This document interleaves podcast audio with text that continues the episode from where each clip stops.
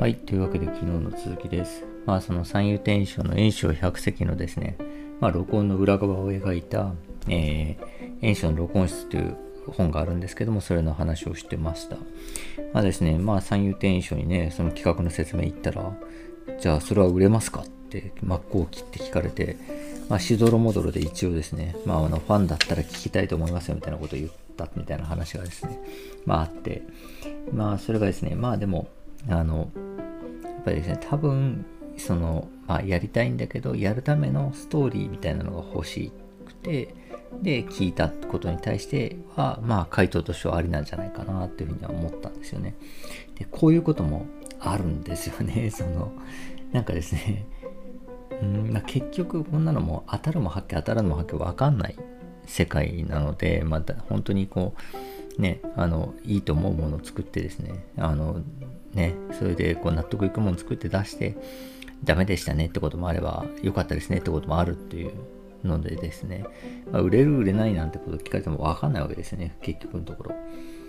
でですね、あの、まあそれに対してですね、なんかこう、イエス、ノーで答えても実はどっちも今一つダメでですね、単純にそれをじゃあ今から本気でやっていくようなストーリー、どういうストーリーなのかっていうのを、うまくですね、えー、2人の間で作れればそしたらまあですねその後まあ本気で取り組むことができてだから、まあ、逆に言うと成功する確率も上がるよねっていうようなことでですねまあ多分そのストーリーが欲しかったんだろうなというふうにまあ思ったんですよね、まあ、この話あれなんですけどこれはですねなんかいきなりですねなんかなんでこの人に飲みに誘われるのっていう社内のすごい偉い人に誘われてですね、1対1ですね、あなんでやと思いながらですね、飯食ってたらですね、そしたらなんか、あの、お前は管理職になりたい、なりたいの？って聞かれてですね、で、多分、なりたくないっていうオーラが出てたからは聞かれたんだと思うんですよね。で、いやー、どうですかね？うーん、うん、うん、どうだ、どうかな？そんなになりたくないかも、みたいなこと言ってたらですね。そしたら、いやでもね、その、俺はね、このまま行く行くと、あいつ A とか B みたいな、その、頭が良くて、なんか、キビッとしていて、ちゃんとしている普通のやつばっかりが、あの、管理職になるのかなと思うんだよ。そんな時に、俺は、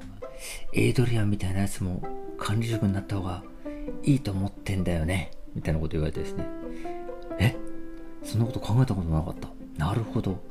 それちょっと面白いアングルですね。みたいなことを言ってたんですけど、やっぱりそれと近くてですね、なんかこう、なんか、あそういう切り口で今の状況を見ると、なるほど、この Y にもそういう出番がありますか？みたいな気持ちにはなるんですよね。まあ、最終的にはですね、普通に断ったんですけど あの、でもまあなんかこうやっぱりこうわっと盛り上がる、うん、なんかそういうストーリーってやっぱ大事なんですよね。だからこの辺もすげえあるなと思って面白かったんですけど。まあこの後ですねなんで結局やるってことになってまあその炎症はそのね、講座のその枕の時にですね、なんかこう、まあ、レコード会社の人にこんな風に口説かれて、またレコードを取ることになりました、みたいな感じですね。まあこう、あの、まあしょうがないですね、みたいな感じですね。まあ自分初じゃないよ、みたいな感じですね。まあこう、あの、やるってことを、まあ、告知してですね、まあアピールするんですけど、でもこれは俺からじゃないよ、すげえ言われちゃってしょうがないんだよね、みたいな感じですね。まあポーズを取るんですけど、まあこういうこともあるよね、と思いながら 見てましたけど、でですね、えっと、これもですね、本当まああるあるばっかなんですけど、で、じゃあ、えっ、と、録音しましょうってなってですね、まあ、録音はもちろん炎症がマイクの前で喋るわけですけど、その喋った音源をですね、まあ、編集したりとか、まあ、するっていう作業っていうのが、まあ、もちろんそのレコード会社側であるわけですけど、その編集に立ち会わせてくれって言うんですよね、炎症が。でですね、これは結構、その、それに対してですね、これは難問であると言ってですね、あの、その人は、この教室さんっていうこの本書いてる人は言ってるんですよね。編集の作業は録音技術者があり、私はそれに立ち会う。よかろうという判断は、の権限は私にある。これは録音編集の情動だ。って言っていてですね。あの、これはまあ本当に、何て言うんですかねどこまでがそのこういうですねまあこれってまあクリエイターとレコード会社まあというか落語家とあのレコード会社の関係ですけど、まあ、それはその僕らのクリエイターと編集者の関係ともうほとんどやっぱりニアリーイコールなんですよね。ですごい二人三脚でやるんですけどほとんど不分立的にこっから先はあなたの仕事こっから先は私の仕事。でお互いにこっから先は入り込まないっていうのをですね決めてるんですよね。でもそれは別にこの何ていうか本当石板に書いてあるルールのように決まってるわけではなくて関係性によっても違うわけですよね。この人に対してはここから先は言わない。でもこの人に対してはここから先も言うみたいなことはですねお互いに変わっていくんですけどでその中でも多分ですねこのあのレコード会社における編集作業っていうのにですねクリエイターが自ら関わっていくっていうのはちょっとですねその権限を犯してる部分にはなるんですよね。自分の権限を犯されてる部分になると。で権限を何で犯されると良くなくなるかというとですねあのこだわりの上限がすごくなくなってしまう可能性がやっぱ出てきちゃうんですよね。クリエイターの人が、えっと、ここ、ここも直したい、ここも直したい、ここも直したいって言ってくるんだけど、はっきり言ってそれは素人目にはというか普通の人はまあ聞いて分かる変化ではないということにですねものすごくこだわった結果予算がすごく膨れ上がっていくということはもちろん考えうるわけででで考えるとそれをそのえっと金銭面の部分でまあ責任とか持ってですね、えーと、商売と商業として成り立たせようとしているっていう立場の人がそれを決めるべきだっていうのがまあやっぱあるわけですよね。なんでここでですねそのクリエイターである炎章の方が編集に私を立ち会わせてくださいって言ってくるというのは結構やっぱ危険な可能性があるわけですよね。まあすごく自己満足にものすごくですねお金をすがすごく使われてしまうっていう可能性があると。っていうのでですね、やっぱそこもやっぱ一瞬ピキッとしてどうするってね、なってすごく迷うんだけど、結局 いや、ここもちょっと賭けで炎症を入れてみようという風になったみたいな感じですね。で、まあそれがですね、結局そのまあ、えー、まあ、多分大変なとこもあったんだけど、えー、おそらくまあ炎症と炎症百席を作る上ではこれは多分どうも避けらんないことだったしそのおかげですごくいいものにもなったっていう話にはなってくんですよね。まあこの辺のですねあの何て言うんですかねこうそのクリエイターとのですね割とこう切って貼ったのギリギリのやり取りですよね。こういう緊張感のあるやり取り。もしかしてこれで間違っちゃうかもしれない。これでもしかしたら先週に入れちゃったことでこの企画自身がなポシポシャっちゃうかもしれないというような本当に結構その瀬戸際の判断ですよね。でそれが正直もしかしたら失敗あの不正解でしたって可能性も十分あるようなですね。割とそういう選択だなと思ってですね。なんかこの辺のこの緊張感あるやりとりっていうのもすごいわかるなと思って読んでましたね。あとですねあのその感じでこう炎章が編集に入ってくるとですねやっぱめちゃくちゃこの編集にいろいろ言ってくるんですけど